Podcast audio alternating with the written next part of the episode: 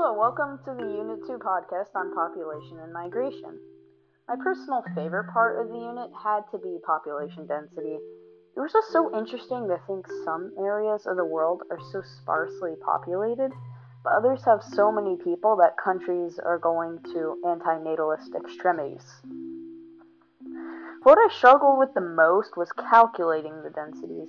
I'm not great at math, and population density varies so much, it's hard to keep the numbers straight and not confuse them. For the why the where of for Unit 2 is where people migrate and why they migrate there. People migrate to MDCs for better opportunities and jobs, better lifestyle, or even to escape from oppressive governments where they don't have as much rights as they do in certain MDCs. Where they often migrate are highly developed countries such as America or countries in Europe.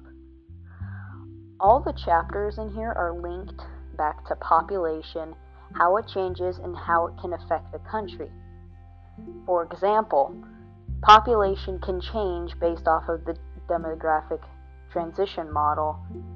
So if it's stage 2, its population will grow rapidly, but if it's in stage 5, its population will drop. And that can affect certain jobs, healthcare, and pretty much everything in the country. And in the class, in the classroom, we learned uh, this through the Don't Panic activity. It showed a great example of population and population growth, and what countries are doing to lower growth.